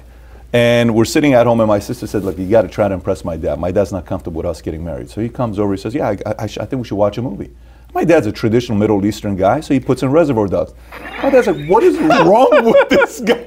You motherfucker! But back, you, I mean, if you've seen the movie multiple yeah, yeah. times, you're not they crazy. Cut the guy's ear off. It's oh, horrible. Like, what is wrong with your guy? Now they've been married for 15, 16 years and love each other, but that's uh, Reservoir Dogs. It, it, I think it was his first movie that did. He put four hundred thousand dollars into it, made fourteen million, one of the biggest hits, story like re, uh, return wise, and he becomes who he is today. So, uh, at what point do you get caught and you said it's done? When was that? was, that was two, late uh, November 2006. I had moved to Nashville. And uh, Nashville, like you're trying to find the, the church because there's this the, the capital of Bible Belt, you know, in, in America. you're going to church trying to be a Christian or? I'm just trying to. Listen, I just like country music. Yeah. So I, I go to Nashville, and I buy a bunch of houses in an area, and I start the whole thing over again. I pull. I think I borrowed like three and a half million or something like two and two point five million. I forget what they said. They said three and a half million. I think it was only like two point five. So I borrowed some money, and I'm um, at that point I'm dating a girl, and uh, she and I end up seeing another girl, and she, my girlfriend, ends up finding out who I am, pleads with me not to to leave. because I was like, oh, I, you know who I am. I got to leave. But we're living together. We're in love. I think it's okay. She ends up confiding in the other girl. The other girl turns me in. Got it. Uh, Secret Service shows up. They arrest me. When you me. say the other girl, is this like a three-way relationship? Yeah. Or, okay, got Right. it. Got it. Um, so I end up getting grabbed. Uh, I I get you know it was it was bad. I mean I knew, we knew we knew Dateline was coming out. By that point, all these articles had come out. they And- about you, about what Yeah, you're doing. Right. Okay. Dateline did two one-hour specials on me. One before I was arrested, and then one after I was arrested. Once I'd been arrested, the U.S. attorney came to me and said, "We want you to do an interview with Dateline, be interviewed by them." And they said they'd consider it substantial assistance. I mean, you've you've interviewed guys before, so you know what substantial assistance. is. You mm-hmm. know, it's cooperation with the government substantial assistance means you cooperated with the government, which led to an arrest or a conviction. So she told my lawyer, I will consider this substantial assistance. Because by the time I get caught, everybody's already told on me. People have gone to jail. There's a whole bunch of people that haven't gone to jail. But I'm, you know, and I'm not, I'm definitely ready to cooperate. I'm ready, listen, I'm ready to do anything. I got to, I'm looking at a huge sentence. So Ha- have they caught you when Dateline called you, or no? Not yet. No, no. They when, when they caught me, they caught me, and within a month or two, Dateline had Dateline's episode came out. Oh, okay, I got I it. was leaving the country because I knew it was coming out. Where were you going to go to? I was going to go to Australia because if you sh- at that point, if you showed up at a, in Australia with really it was 300 only grand? a couple hundred grand, Yeah, two three hundred, citizen, grand, yeah. you became a well, it wasn't even a, at that point. It was a citizen if you wanted to be fingerprinted and run. You could be a non-resident alien. You were allowed to buy property. You were allowed to start a Like business. Panama. Very interesting. Right. Australia. Right. Yeah. So, so I got a driver. I got to be there. I couldn't get a job, but I could hire Aussies. I could buy property. So if you show up with just a few hundred thousand, so that was you, you know who else, who else went to Australia? Y- Jordan Belfort also went to Australia. I did hear that. I did hear that. Very uh, interesting. So obviously, Jordan Belfort uh, has been. Uh, we done a couple things together. I was on his. He was on our thing. Right. telling the story. Uh, so okay. So you, you your plan was to go to Australia. Right. To do that, but then they catch you here. They grabbed me. I mean, Yeah. what, and that's what prompted it. We were pulling out cash. One of the things that prompted a conversation between my girlfriend and this other girl, we're asking her to cash checks, get, get us some, help us some cash, and she says, "What happened?" And so that causes the thing. Look, here's what's happening. Dateline's coming out. Here's who he is. He's got to get out of the country. She calls the Secret Service. So we're thinking we're all good. She's thinking I can get rid of this guy and end up with his girlfriend. So what happens is I get arrested. They swoop in, they arrest me. They, a few months later, Dateline comes does come out. It was called The Thief of Hearts. Becky had already been captured. Becky had been captured already a year before me. Becky's already in. She's already in, and she does. It, the whole seeing thing is based on Becky and her in, an interview with Becky, saying, "Oh, he's a horrible guy. He's manipulative. He did this. He did that." You know, so that comes out. Then the U.S. attorney says they want to interview you. We want you to be interviewed. And you know, my lawyer's like, "Look, they're going to make you look bad, but they'll consider it substantial assistance. They'll reduce your sentence." She said, "You got to do it. You're you're basically done." So by that point, I go, so I go and I do the interview. Just before I'm sentenced, we're thinking they're going to reduce my sentence, give me a 5K1 and reduce my sentence. They say, yeah, you know, it's really not enough. But you said you'd consider substantial assistance. And the U.S. Attorney said, we did consider it, and it's not enough. Motherfucker. So I get 26 years. I go to prison. Prison, prison. I went to a medium security prison. Guys are the day I got there, a guy got stabbed on the rec yard. Guys are getting beat down with locks. Did you ever get beat down like that? Never had a problem, uh, ever. Had uh, only fight I ever had or issue I ever had was in the low. In the medium, I never had a problem. Within a few weeks of me being there, I started teaching the real estate class. The guy that was teaching it didn't want to do it anymore. He was doing. He wanted to do legal work, so he asked if I'd do it. I started teaching it. Well, I had a great class, and it was the medium, so you could be pretty open with what you talked about. So I had a great class. Guys are walking around the compound. Hey, Cox, what's going on? Hey, man, how's it going? What's going on? Hey, I mean, huge, massive guys. Everybody's very happy. They're Every- protecting you. Were they protecting you? well, or it not? wasn't. It wasn't that I needed to be protected. I didn't talk to anybody. It- you know what it was like? It was like being a non-enemy combatant. Like literally, there's stuff going on all around you. My head's down. I go to I, I go to my uh, go to the unit. I go to work. I taught GED, and uh, uh, and then I, I go and I teach the real estate class. Guys want to know about certain things. I'll meet you in the in the uh, meet you in the library. I can go over stuff with you. I take we tell, take notes. We do scenarios. It lasts about an hour, once or twice a week. Everything's great. Now you've been some interesting cats in prison, though. Yeah. Well, I was there for three years. Then I went to the low. Oh, okay, got it. Right. Wh- where did you start writing when you started writing uh, uh, scripts? I think you did wrote a. Uh, uh, what did you say you wrote? You wrote a memoir, right? Did you write a memoir for? wrote a memoir for a guy for Ephraim Diveroli, Mm-hmm. which was the uh, lead, which was the character in Jonah uh, Hill- Jonah Hill- Jonah Hill plays yeah. him in War Dogs. Yep. And I wrote Diveroli's uh, memoir while we were incarcerated. How was he?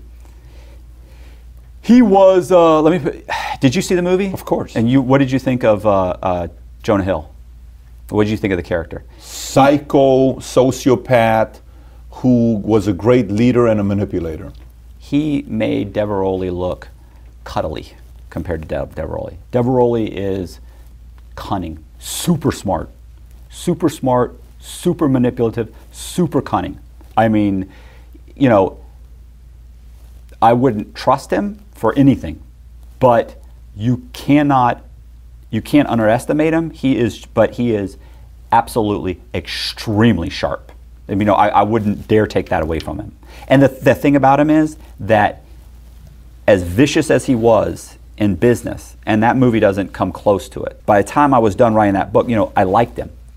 He was he had an abil- has an ability to get you really to like him, to you know, it, but but I liked him because I thought we were a, team. You know, he's the kind of guy you want on your side. You definitely want him on your side. Is he a tough guy or no? He's not a tough guy like a, a brutal guy. Yeah. He's a sharp guy. He's ex- um, Does he have the piercing eyes like you or no? Like, is he like that as well or no? Because your eyes are on fire. Like, and typically a lot of guys that are brilliant, that they think a million things in their mind, their eyes are like the way you are. Was he like that as well or no? Intense? I, I would say he's extreme. He's very intense. Okay. He's very intense. on all the time. On all the time. Okay. Always. yeah. Definitely. He's definitely energetic. Definitely. And, you know, he's just. It's You guys still keep in touch or no? no. No. So it didn't end well, the relationship. Oh no, no. He sued Warner Brothers over the film. Uh, they alleged that Warner Brothers had gotten a hold of the manuscript, which it appears that they looked like they did. There was a, a they sued them. They went back and forth. Uh, there was a, you know, there was a, a, a settlement. They, um, I sued Warner Brothers and Diveroli. Uh, we dropped the Warner Brothers suit. We sued Warner uh, Diveroli. Uh, we ended up settling with Diveroli, and you know, and even during that that in negotiations, it's extremely tough. Extremely, you know. He's a sharp guy. He's a sharp guy. So I wrote that story. I wrote a story uh, about these guys um, called. The story I wrote was Oxy Rush. Uh, had sent, I sent that to a, a reporter with Rolling Stone. Uh, they ended up writing a an article based on what I had written. It was called uh, "The Dukes of Oxy," and that was sold to uh, New Line Cinema. I believe it was New Line Cinema, and uh, f- and it was optioned. You know, the film rights were sold. It was so it was optioned. Uh, it's been optioned. They've renewed the option several times since then. Wrote a story about a guy named uh, about a credit card counterfeiter, which is honestly one of the most amazing stories, uh, which is a, a credit card counterfeiter named uh, John Boziak, who sold about three and a half or about three and a half million dollars in credit cards to the Russian mob. Been listed on several indictments. Uh, was Secret Service was after him. Got it's just a, a phenomenal story. Wrote a memoir for him. Uh, what else? Uh, wrote a, there's a guy named Marcus Schrenker that actually in 2008, when the whole financial crisis was coming down, Schrenker took his airplane up, called in a distress signal. The windshield's imploded. I'm bleeding, and then he sets the autopilot. It's supposed to go out over the Gulf, and he jumps out, fake his own death. It's been everywhere. It's a huge story. And he ends up landing, and then three days later they catch him because the airplane runs out of gas about a mile or two before it hits the Gulf because he didn't account for the fact that the door was going to be open, so it burns off a lot more fuel. And it ends up crashing into like a swampy area. And guess what? That whole plane was just destroyed, but the windshield was still intact. So they know immediately, fucking guy's not in the plane.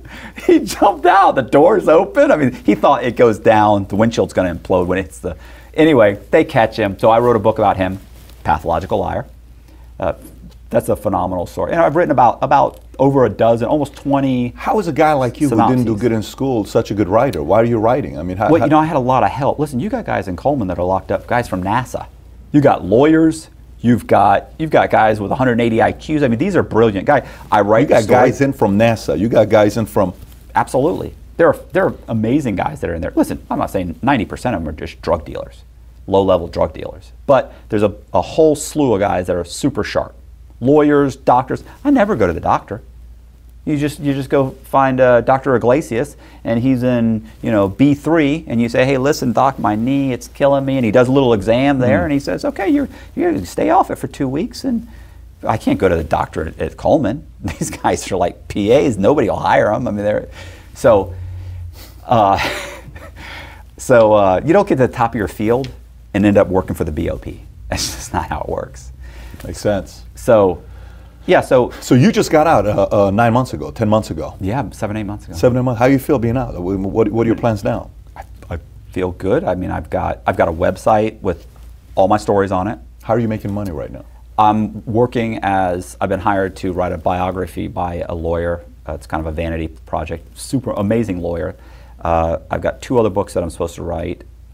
Uh, I, I've got I'm selling books on Amazon, so that's some money. You know, my bills are low. Listen, here, wh- here's one thing I learned is I don't need a lot of money.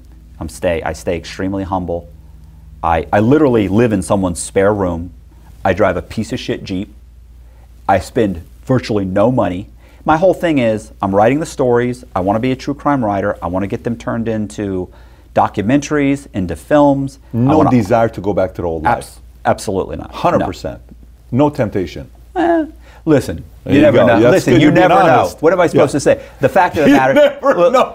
Oh, listen, I told my probation officer, I said, I'm going to give it a year, and if things don't go well, I'm going to I'm going to commit a massive, massive fraud, and I'm leaving the United States because that's where I fucked You up. You told him that. Oh, I told her. She fu- oh, listen. Matter of fact, she even told me this is fucking horrible because she even told me don't. Men-, basically, she didn't say it, but she basically said stop mentioning me in the podcast.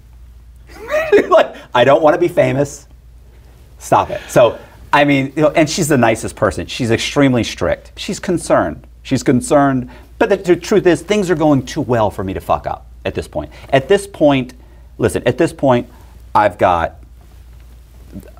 I've got documentaries that are about to be made. I've got a series that is, is supposed to be made. I'm supposed to go to Los Angeles on the 18th and 19th. I'm uh, to meet with a you know with a production company that makes films for uh, for Netflix and Hulu. They have like four of them on there right now. So things are going well. The low interest rates doesn't turn you on right now. It, it does nothing for N- me. Positive. Nothing for me. By I the way, mean, let me ask you this: uh, uh, uh, just from your experience, how long can this low interest rate uh, rates last? How long can it last? I mean, this is all fake money right now. I mean, I you know, I, I was just thinking every time I, I'll see like some E Trade commercial, like like one of these uh, these mortgage, like you know, they're doing the mortgages, you know, over the internet or something. I just look I'm just like, this is, it's so ripe for fraud. I'm just like, this That's is what I was saying. ridiculous. That's why I'm saying that. it's you know, but It's But- so ripe for fraud. Yeah. You watch Big how Short. What's your first thing you thought when you saw Big Short? You're like, yeah, I kind of knew this was. oh, gonna the big come Sh- up. oh, the Yeah. Big Short is great, right? So what you think about it? Just say, I knew Oh, this. listen, in The Big Short. Yeah. Do you remember when they come to Florida Yes, and they meet course. with they meet with the mortgage brokers Yeah. that are like, oh, I, I, I'd focus Yes. on like strippers. Yeah. And get, those were my brokers. Those were my guys. If you want to know who were who worked for Mac, used sales, used car salesmen. Those guys right there, they're buying strippers. They're they're nut jobs. They're going to conventions. Were just like that. Phenomenal conventions. I went, to, like, I mean, you know, it, it was it was outrageous. And those idiots, those were the brokers that I hired, and they were good. You didn't have to be that that great. So you know, especially if you can go in and bring me the documents. I got all these documents. These two need to be changed, and I change them. You got, you got a loan. You, did you watch Accountant with Ben Affleck? The, the accountant. Affleck? The account. Is that what it's called? The Accountant. Have no, you seen that or no? Well, you got to watch I, it. I missed a lot of movies. But, but you got to watch this one. I, but that's right. You just got out seven, Yeah. eight months ago. Go watch The Accountant and then tell me what you think about The Accountant. Some tells me you may like it. I don't know if you watch it. It's a very. Would you agree? I think he's, he may he may like the movie. It's an interesting story. Tell us about the book before we wrap up here. Shark in the housing pool. Tell us what this is about. that's that's the story of from me basically it it's a brief account of you know it's a memoir it's a memoir tell a little bit about my my uh, upbringing, the what influenced me slightly. It's uh, look, and then it, it gets straight into all the fraud in the mortgage company, and then it's me on it's life on the run, the scams. It's it's extremely. I mean, look, I, I think it's super interesting.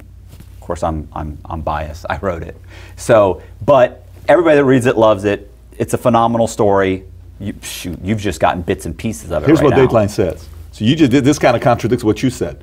He was not some boring banker type in a gravy flannel suit, but a hip young daredevil who was who wore expensive clothes, drove flashy cars, and loved to skydive. But that's that's that's Dateline. That's what they say. You know that they always hype it up. What'd you drive? You said a truck. What were you driving? no, I mean I've driven all- everything. I've driven Mercedes. I've had Mercedes. I've no had, Lambos, Ferraris, Porsches. No, no, because it's too flashy.